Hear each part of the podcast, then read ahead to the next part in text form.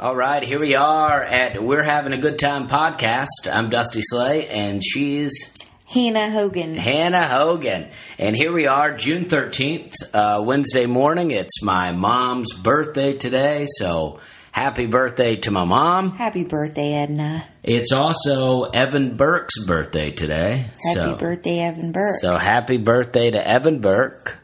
Hell, now I want a birthday. I want my birthday to be today. Well, and Hannah and I are also one week away from our one year anniversary of being married. oh, look at you, Dusty. I did not know you were going to give that a shout out. A couple points for a husband right there. So, yep, so we've done it. Almost. We've been married almost a year. Almost. And we've got uh, green cards coming in, and, uh, uh, you know, it's just exciting things. We're having a good time. We also got a baby on the way. Oh, well, that, not that I'm aware Well, of. you don't get to make all the fun announcements, okay? Give me one. Even if it's not true, I'd like to make an announcement. Okay, well, I just don't want my family listening, reporting to my dad, telling him that I have a baby on the way, only to deliver him disappointment. Yeah.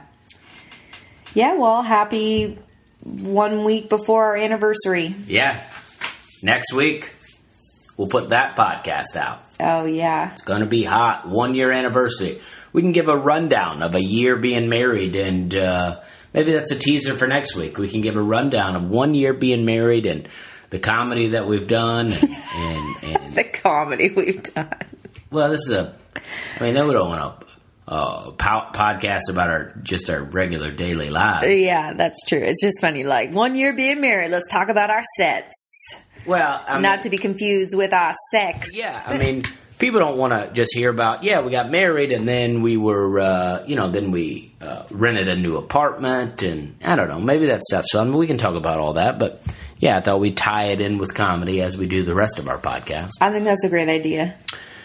Um, so we're going to talk later in this podcast. We have a bit of a conspiracy, not a popular one. A lot of people aren't on board with it, but we found a couple of YouTubers who were into it. And there's some pretty uh, in, incredible pictures, but we're going to talk a little bit about Justin Trudeau, the Prime Minister of Hannah's home country of Canada, and because there you know there's been a little bit of you know the G7 or the G20 I don't know what it is. There's a G some kind of number. G unit, I believe. yeah there's some kind of uh, gangster meeting uh, amongst politicians where they all get together and uh, make us believe that they're making decisions that are best for us when we all know that they're making decisions that are best for them.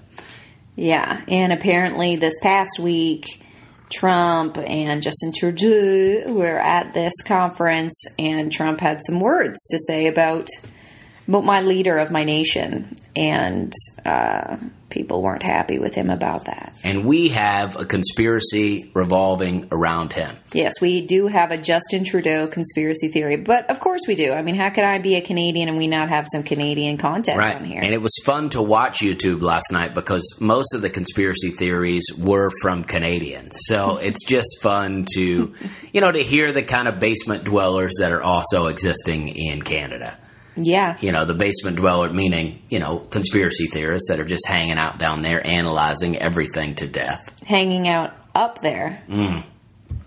up there absolutely Yeah. So um, I once again didn't have a weekend of comedy last week. I've had two weeks off, and I'm I'm bored. I need to be on the road. But what I did have is I had a show at Zanies on Thursday. Now, because we had Bonnaroo in town and we had the CMA Fest in town, and it was only three weeks from my last show at Zanies, attendance was a little low. But it was still a pretty good sized crowd, and they were hot. We had a good show. I, I was calling it crockpot comedy throughout the show because I feel like it was a it was it was a slow build. We really built. For some reason, when I host even my own show, my first set is not particularly good. I enjoy it because I feel like it creates this real awkwardness. I feel like the audience the whole time is going, was this the right decision for us to see comedy tonight? And then, but I also host. So as I host throughout the night, the audience likes me more and more. I can feel them laughing at my jokes more and more. And then at the very end, I go out and I headline.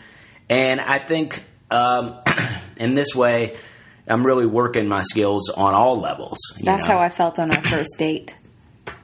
Yeah. Oh, yeah. I really grow on you. Yeah. Well, it takes some time because you got to get into what I'm doing. you know, I got a rhythm about me. And my when I did comedy at my uh, dad's high school reunion, uh, there was some really old people, some 90 year old people there because it's uh, everyone that's ever graduated from the school my dad went to. So, and one guy said to me, he said, "Once I learned to listen to you."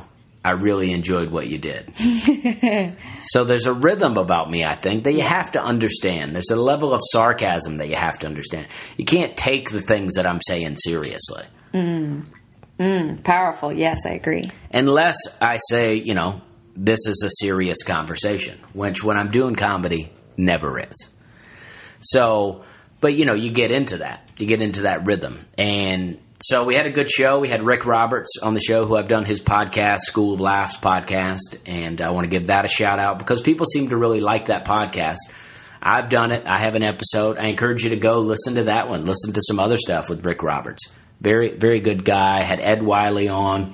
Uh, uh, had uh, Nick Bush. Had Michael Wyman. Uh, Brandon Imes. So it was a hot show. That was great.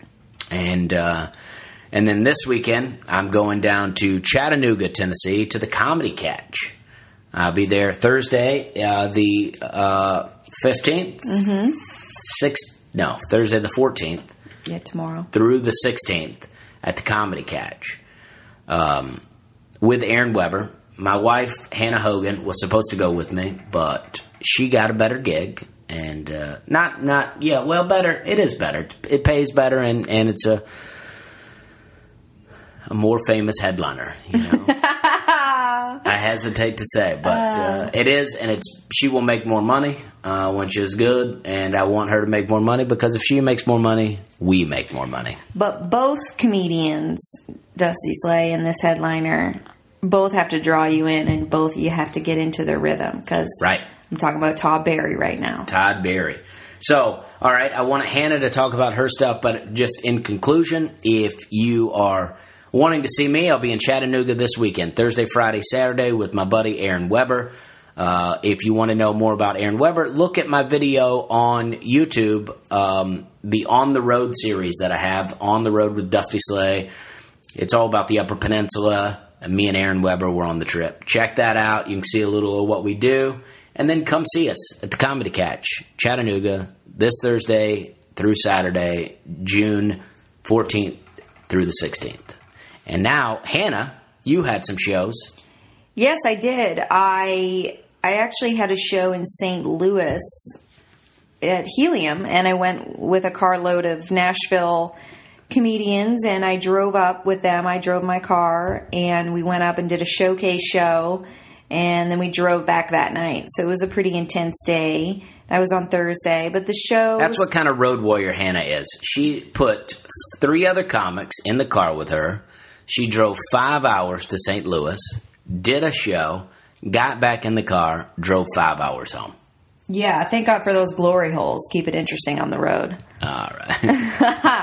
yeah um sorry just trying to okay and uh so yeah so we did that show at helium and that was fun and we got to meet andy at helium and uh and so uh, local comics came out for the show and so that was fun and I had a good time um, with my with my friends in the car and we had a really fun car ride back I was saying to uh, to my friend Laura who came with us Laura Peak you know, sometimes when you're in car rides with comedians, you know, you kind of talk smack about other com- comedians and just talk smack about the business and stuff like that. But in this car ride, we just talked about all the celebrities that we thought were hot and just people that we were attracted to. Who were a couple of celebrities that you find hot? I suggested uh, Elizabeth Taylor in her prime. Okay. Like we were going back in the ages because it was five hours and I needed people to keep me awake. Sure. I think everybody can agree that Elizabeth Taylor in her prime was. Yeah.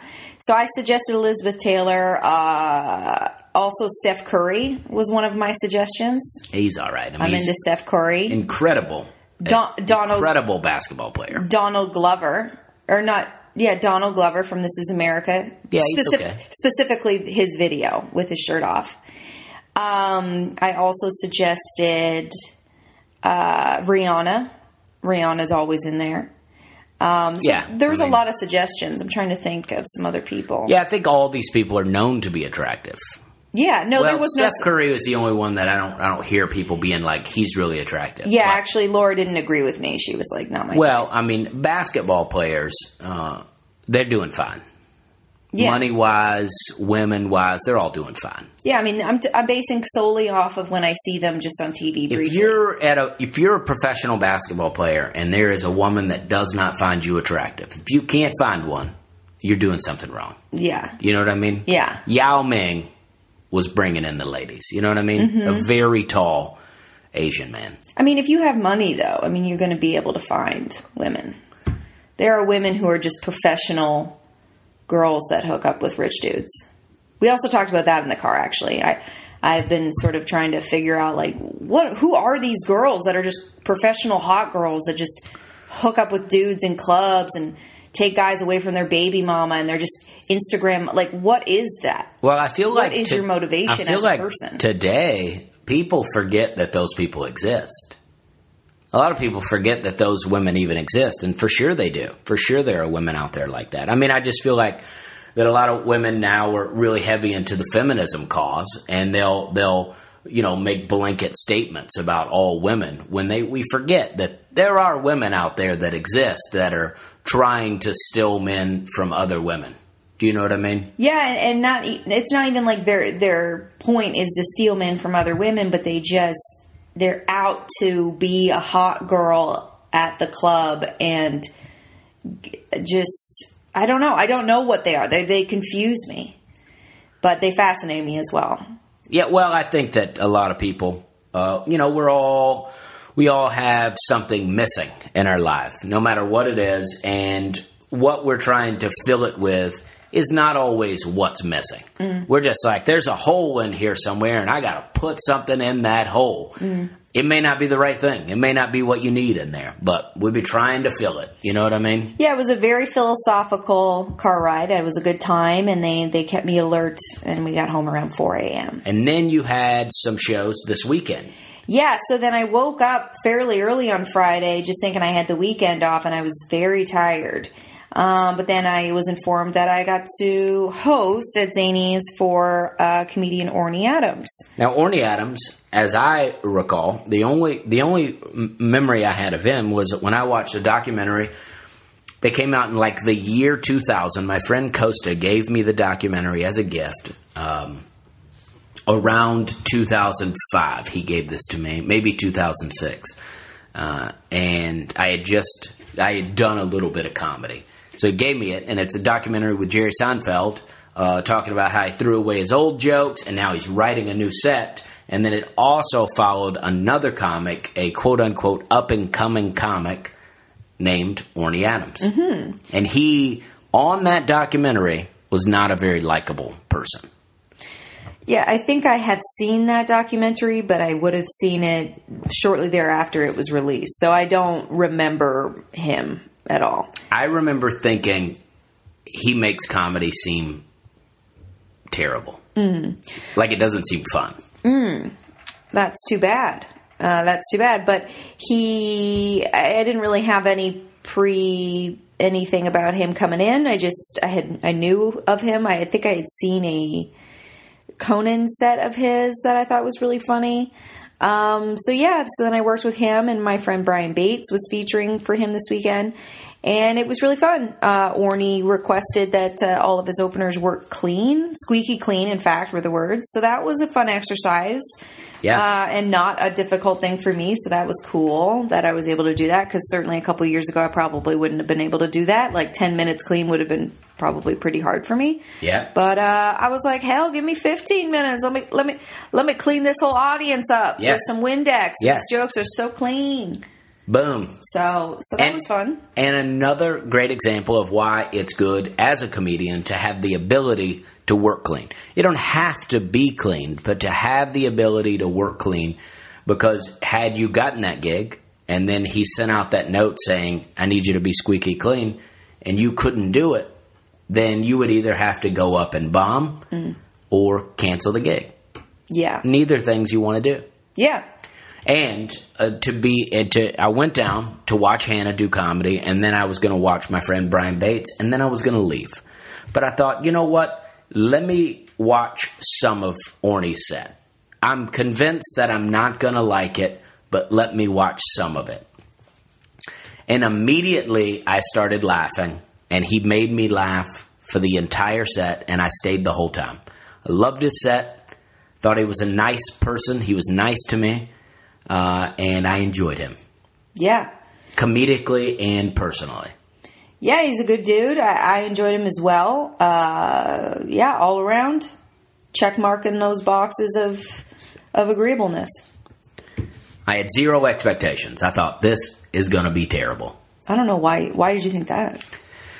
Well, just because of the Seinfeld thing, actually, I, I, I don't think that was a good representation of him, and and I think that uh, you know gave him some press, and he's working here. I mean, if that came out in 2000, I mean, he's here we are 2018, and he's still headlining. Yeah, it's almost twenty years later. Yeah, I mean, it's it did great things for him, Yeah. but uh, I just I don't know. I didn't think it would be good.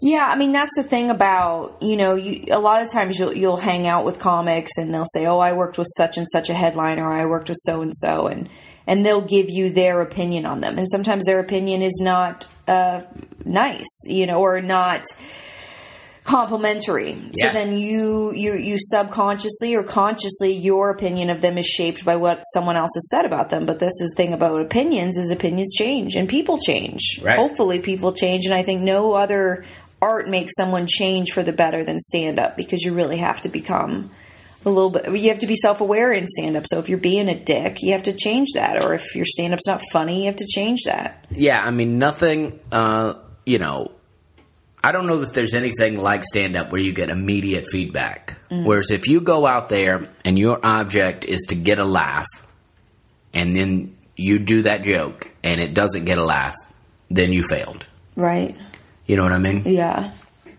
But this leads us into who because we got we got uh, I think we have a good overall uh, topic for this episode uh, live comedy. I mean because I think who you're working with this weekend at Zanies is fantastic Yeah. and a great live comedian whose name is Todd Barry. yes i am uh, featuring for todd barry this weekend and joe Machi, I think it's Maki. Maki, Yeah. joe Maki. But sorry that's the canadian accent yeah, they're both great. yeah But, yes But Todd Barry, uh, who you've been a fan of, yes i listen to him on spotify a lot and I've worked with him one time.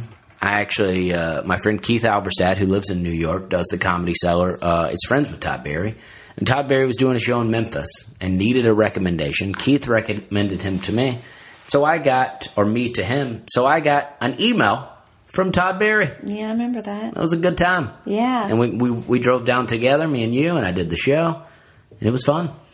Yeah, and I enjoyed the show, and I enjoy his comedy thoroughly. I like Yeah. his style, I like his approach, I like his sarcasm. I like all of it. So when you dropped doing the show with me to do the show with Todd Barry, I was excited for you because I like Todd Barry and uh, I want you to do shows with him. Yeah, me too. He had a he had a joke a long time ago. I've never been able to find it again. Maybe it's not even him, uh, but he said, "I don't let men smoke in my apartment, but if a woman comes over, she can barbecue a goat."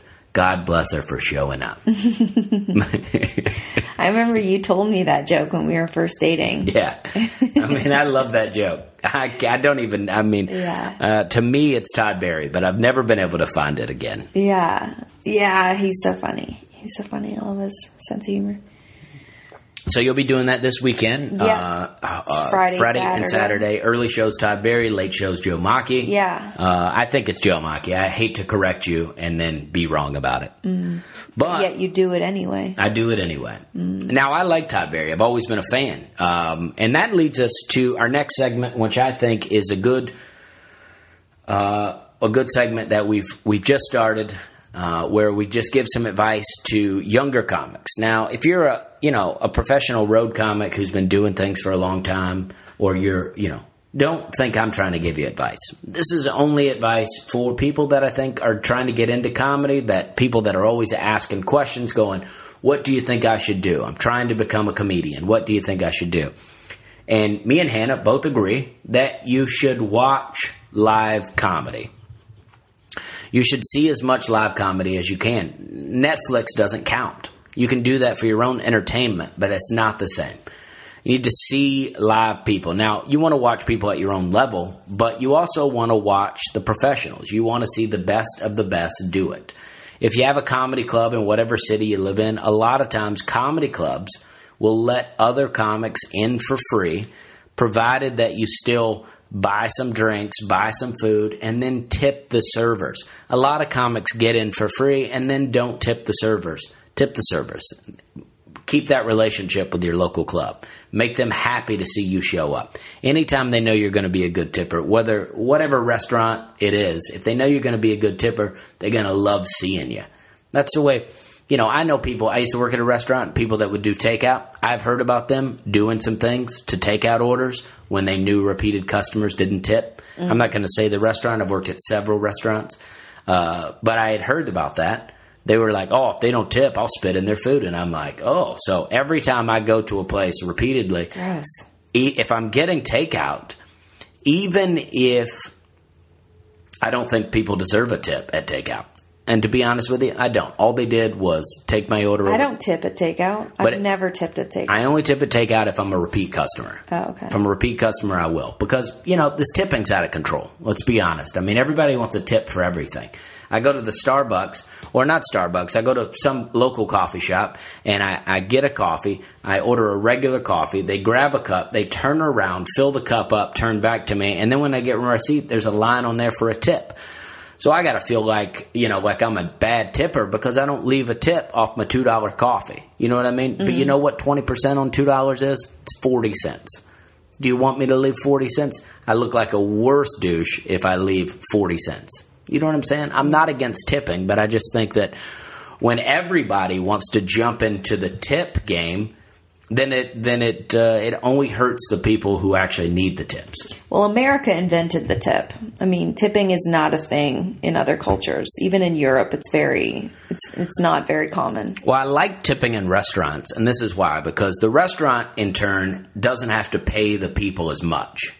And then you tip based off the service that you receive, right? So that encourages people to work harder because people do a good job because they're going to receive a tip. But too many attitudes of people have gone the wrong way. They'll I know people that I've worked with before. They'll give bad service and then get a bad tip and then call that person cheap. It's like, no, you need to, you know, do a good job. So, uh, anyway, that's a little tipping rant. I encourage everyone to tip. 20% is what you should tip. Some people say 15. Tip 20%. That means if your bill is $20, leave 4 bucks. It's not a lot of money. And it gives them, you know, it helps them pay their bills and helps keep a world where you can go and still get a hamburger for 10 bucks as opposed to 15 to 20 because if a restaurant has to go from paying 213 to 7 bucks an hour all costs are going to go up so sorry about that tipping Wow. sorry about that tipping Political, rant very political.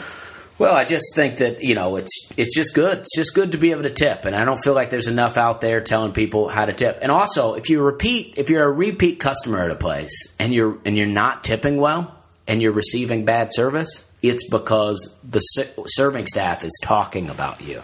They watch you walk in and they go, "Hey, that dude doesn't tip." So mm-hmm.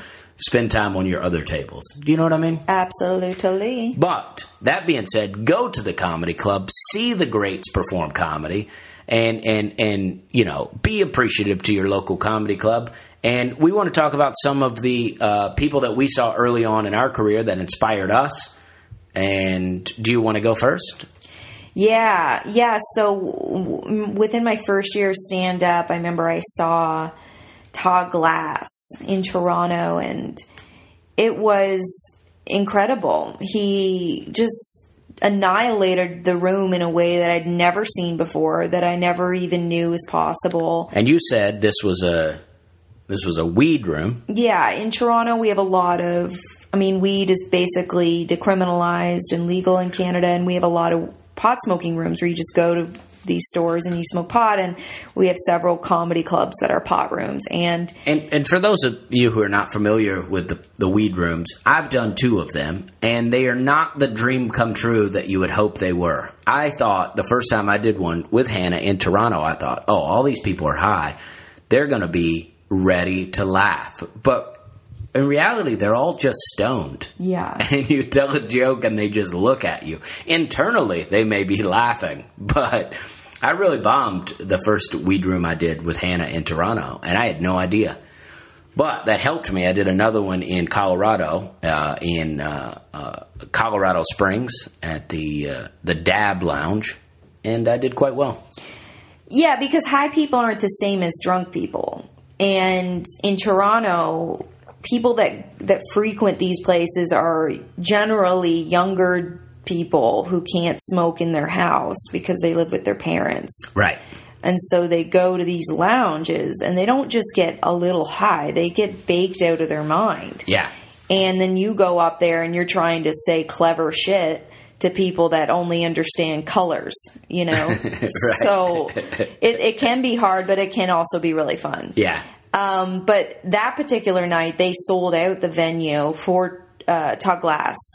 And I remember I was hanging out with my friend, my new friends, and stand up, and it was just magical. And it was one of those communal feelings where you all experience this beautiful show together. And Todd Glass is very improvisational and uh, weird, and just does a lot of crazy things. And it was so fun to see that. And it was inspiring to see someone be so free and you know without the cumbersomeness of you know set up punchlines. I mean he was just out there and right. was, and it's fun to see people doing something that you've never seen before. And even if that's not the style that i followed it's it's nice to see styles totally different than your own. And yeah. I, and, and that was really great. And um, another person that I saw, and, and mm-hmm. just to, it's also like that's something that you can't get by watching comedy on Netflix. Because right. if someone's filming a Netflix special, I mean, they do want all their material on there. They want their jokes, the setups, the punchlines. I encourage people to buy my albums because I think that the jokes on there are really good. I like the jokes that I tell. I think that I have funny albums. I think that I have funny jokes. But a lot of times at these live shows the funniest part is what happens off the cuff due to something happening in the room, or even certain jokes just become funnier in this environment because it's uh, the live comedy feel just creates this energy that you can't get from watching it on TV. I don't discourage people from watching it on TV, but I've seen so much live comedy that Netflix specials just are not fun to me. I just don't get into it you know? Yeah, I agree. Because, I mean, you know, we get to see live comedy every weekend. We get to see good and bad. I mean, there's some people I've worked with where I'm like, oh gosh. But you know what? Even those people, a lot of times, are entertaining the room, making them laugh, and doing their job as an entertainer. Do you know what I mean? Yeah, absolutely. So, all right, who's another person? Um, someone that I saw since I came to America. I, I did uh, the Limestone Comedy Festival in 2016 and I had I watched just several. I was just there as like a, a, showcase comedian, but I watched a lot of headliners too. And I had seen three headliners previous to this person, and they all were so funny. I had such a good time watching all these headliners. But then Michelle Wolf uh, headlined, and she maybe and by headline I think she only did thirty minutes because I think that's what the headliners did. Now Michelle Wolf for the listeners who may not know, Michelle Wolf uh, has famously done the correspondent White House Correspondents' Dinner recently, where, in my opinion, uh, it's just a bad booking. I mean, anybody watching that would know that she's going to do jokes uh, like that. And so any criticisms should go to the booker because I think Michelle Wolf is also funny. When we were in New York and we first met 2013, uh, we saw Michelle Wolf at open mics Yeah. Very funny. Yeah, that, I forgot about that. Yeah, I totally saw her. And I remember she had really nice legs. She Yeah. was wearing shorts She was wearing shorts, which is never. That's really my takeaway from, Yeah. from seeing her early on. I was like, she has really nice legs. It's very bad. Uh, more comedy advice. If you're new to comedy, don't wear shorts on stage. But Michelle Wolf did have really nice legs, and it was like, I'm glad she's wearing those. yeah, shorts, you know? yeah, she did. She had really nice legs. That's funny. I forgot that I would that I would see her around New York Yeah. when I would do mics. Yeah, yeah, and so, but she was funny then. Like she had nice legs, and she Yeah. was definitely one of the best at that show in 2013. And but I saw her live at Limestone Comedy Festival, and to me. It wasn't just that I laughed a lot because I was I did I laughed a lot, but I was so impressed by her because she wasn't going up there uh, doing crowd work and you know fooling around and just kind of you know she just went up there like slinging jokes like just bam bam bam like she wasn't Right. messing around it was like i got somewhere to be i'm about to crush this audience in a tight 30 minute set and i'm gonna bounce Yeah. and to me that was cool because i just thought holy shit like that was just that was just professionalism, but also just like the girl just packs just really good jokes Right. and just shoves them all in there. Like she's like, could I have an extra four minutes? Cause I still have way more stuff I want to do. Like it was almost like she did 40 minutes and 30 minutes of tight jokes and, and it just really impressed me. and that's yeah. I mean, and that's the best. And you and you, um, you know, you had said to me last night that you said something like that really sets the bar Yeah, for female comics. it did. Yeah. because it's like you know i mean there's all this controversy all the time about women being funny versus not being funny but there's so many funny women out there that it's like all you have to do is go watch them and see what they do and go yes obviously now i always say that there's a larger percentage of men in comedy than there are women but I think percentage wise, amongst those, uh, there's probably just as there's probably the same percentage of unfunny men versus unfunny women. Does that make sense? There's just a ton more men doing comedy. yeah, absolutely. So, but like you know, Kathleen Madigan, hilarious. Michelle Wolf, hilarious. Now she's doing a lot of political stuff. So if you don't agree with her politically, you're not going to find her as funny. But I think the thing with her is she can do political. I don't know how many girl comics do political successfully. I mean, she's super smart.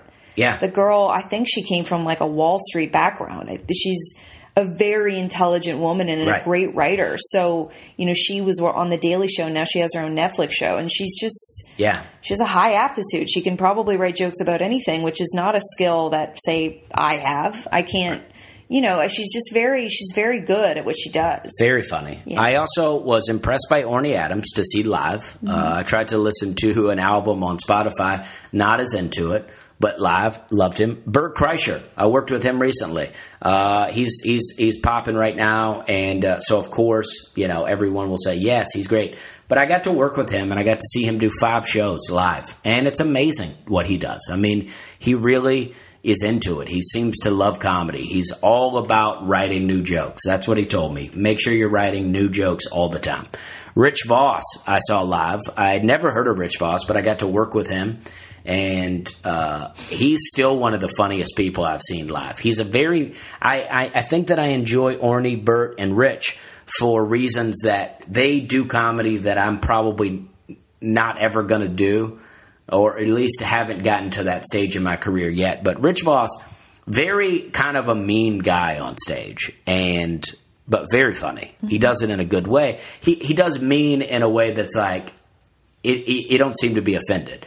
But a couple of people in the audience got offended. There were a couple of women. One of them was a larger woman, and she was really kept yelling out at Rich the whole time. And then he was like, he said something to the effect of, "Oh, you don't want me to start in on you," and she said, "Bring it," right? So, and then he said a couple of mean things, but not weight related. He said a couple of mean things, and then he goes, he goes, you know what? I'm sorry. I, I, I- but she was still yelling. I mean, this was a heckler lady who was not going to be quiet. she was ruining the whole show.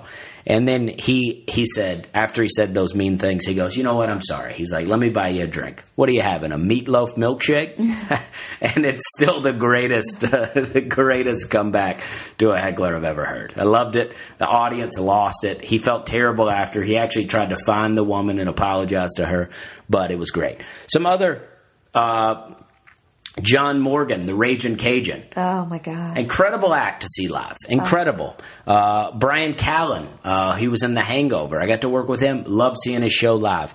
Greg Morton, a comic out of Toronto, uh, very funny. Oh, oh, he's a he does a he's a voice actor. Does a lot of cartoons and stuff. I don't know Uh, is. uh, but he very. Uh, if you see him at the beginning of the show, very uh, sophisticated, kind of nerdy looking black dude, big glasses. Uh, but by the end of his show, he's fully in a Diana Ross outfit because he's been doing this singing, dancing montage at the end of his show. Incredible live show.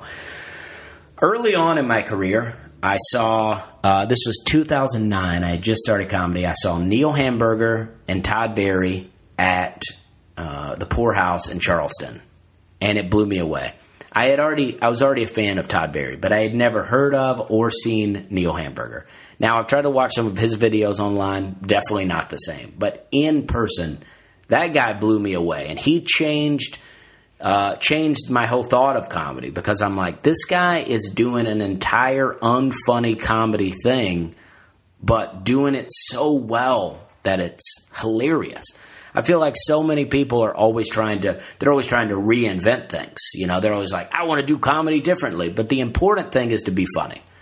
If you're not being funny, then it doesn't matter how creative it is Right. It doesn't if you're not being funny it doesn't matter what your message is because if you have this great political message you have a great religious message you have a great uh, social justice message you have a great creative thing that you're doing none of that matters unless you're being funny Yeah, that's just activism, yo. right i mean because if that's what you're doing then that's fine if that's what you want to do that's fine but the comedy stage is not the place for you unless it's funny. We're not going for applause breaks here. I love a good applause break, but th- we're going for laughter. Do you know what I mean? I know exactly what you mean. All right, and then Rory Scovel, T.J. Miller, also some people I saw live during that time. Great, great, great.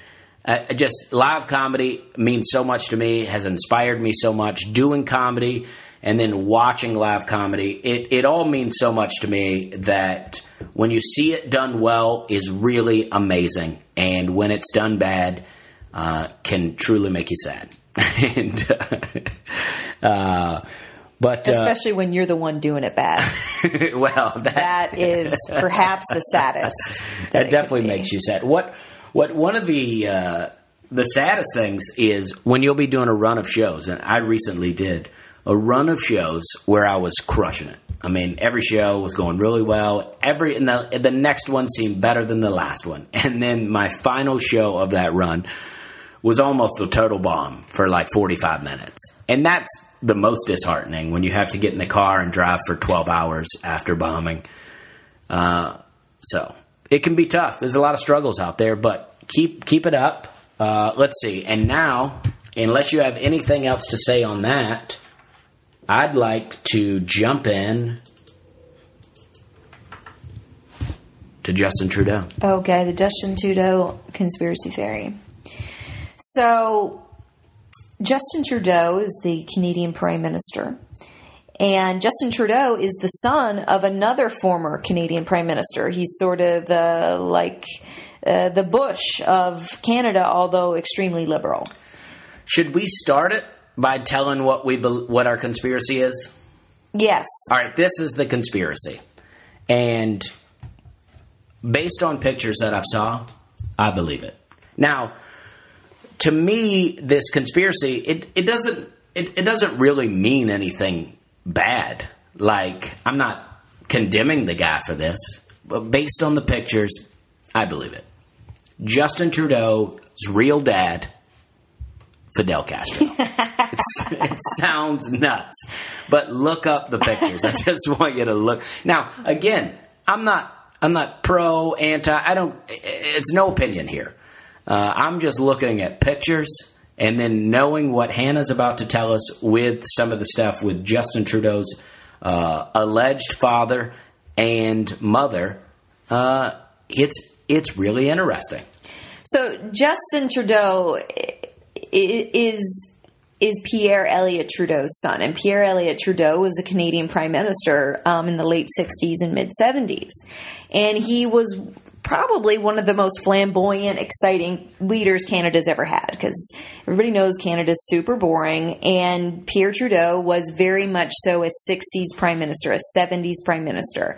And Pierre Trudeau Meaning he was into rock and roll. Uh, he was wild. yeah. He was liberal. He was, you know, hippie, you know, free love. And he actually became Canadian prime minister as a bachelor. He was not married, but he married while he was prime minister. He was 52 years old and he married uh, Margaret Trudeau, Justin Trudeau's mother, who was 30 years his junior. She was 25 years old. No, she was younger than that. 22. That She was 30 tw- years. She was 22 and he was in his 50s. So he's 52. They're 30 years. Yeah. Yeah. In 1968, they met. So that's his parents. Okay, that's who he was raised by. And his mother, Oh, they met when she was 18. They met when she was 1960 They married in yes, she was 22. Yes.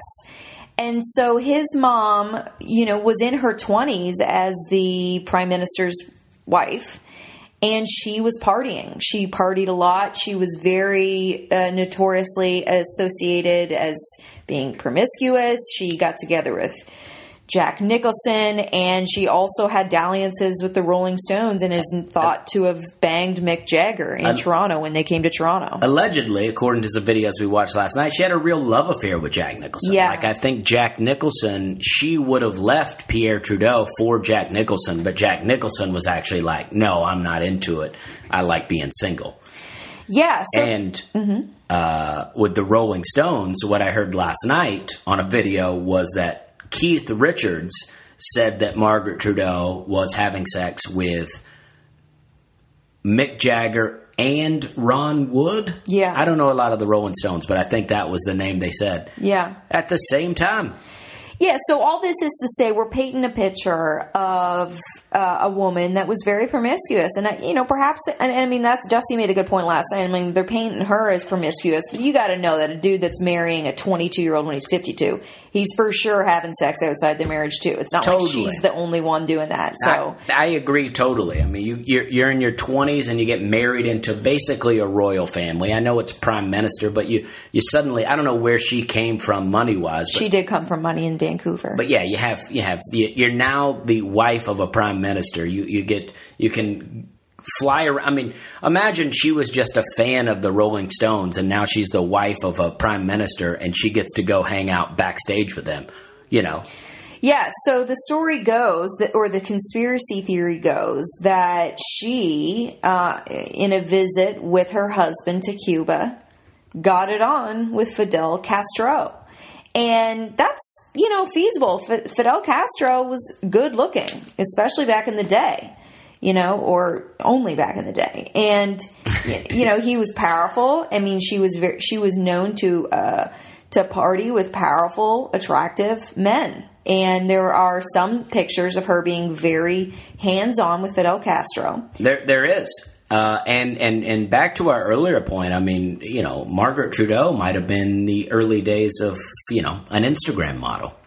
Yeah, absolutely. She was a beautiful woman, and she still is a beautiful woman, quite frankly. I mean, she's she's you know very pretty, and uh, so so what happened was when Fidel Castro died a couple years ago, Justin Trudeau got a, our current prime minister Justin Trudeau got a lot of heat because in his eulogy or speech about uh, Fidel Castro's death, he spoke praises of Fidel Castro, which certainly in America did not go over well because America does not has a very contentious relationship with Cuba, and Fidel Castro is also known as obviously a dictator. So everyone was sort of like, as a terrible dictator. yeah, like a very oppressive leader. Like people fled Cuba for a long time to get away from him. Absolutely. And, you know, he's a leader of a communist country. And so everybody was very confused. Why would Justin Trudeau speak so well Right. of Fidel Castro? And so the internet chimed in and said, well, look at these pictures.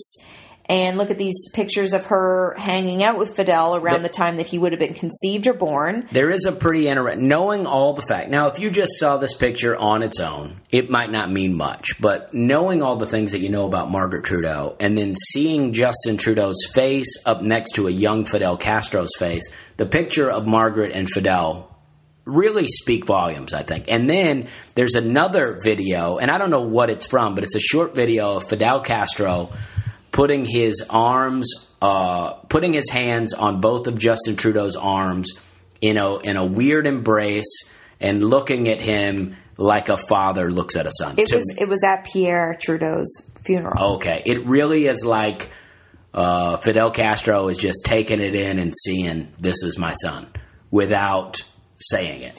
Yeah, I mean, you can speculate a lot. I mean, you know, a picture speaks a thousand words, but it's you're speaking them in your own language, you know, so you're, Totally. you're going to deduce what you want out of a picture.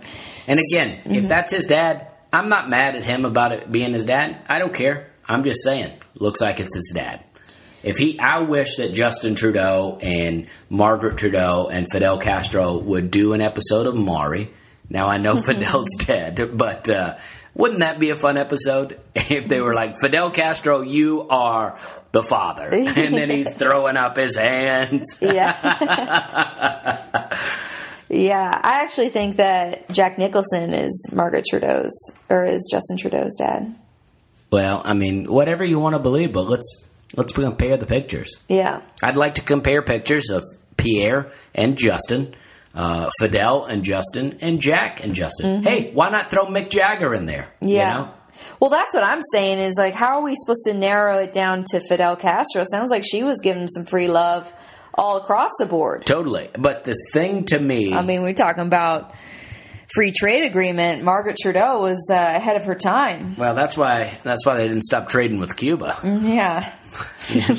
She's like, nah, I got some imports I want from there. Okay, these are fun political jokes. But the uh, the uh, uh, you know, I think for me, it's the picture that that one picture of Justin Trudeau and young Fidel Castro side by side is unbelievable.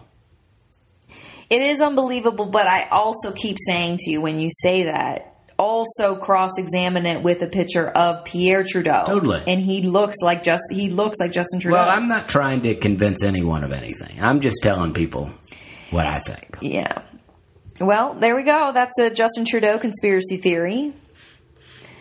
But I like to just say, you know, who his parents were. Ju- you know, where he was raised by Pierre Trudeau and Margaret Trudeau, and people talk about Justin crying all the time and being so liberal. It's like, his, look at his parents. His parents are so liberal. They were like uh, liberals ahead of their time. Very liberal. Extreme hippie parents with like basically an open marriage. His dad was a playboy. His mom was a It is funny to hear him though in and the G G seven or whatever it is. He goes, "We won't be pushed around," and he said it like he said it like he's on the playground. We're not going to be pushed around, and it's pretty funny to hear his tone in that. yeah. Uh, but yeah, I mean, I get it. You know, it's uh, uh, we're having a good time. You know, and uh, I Donald Trump met with Kim Jong Il. A lot of people saying it, or Kim Jong Un. A lot of people saying it doesn't mean anything. A lot of people saying it means everything. I think that it's a, it's. I think it's basically a first date.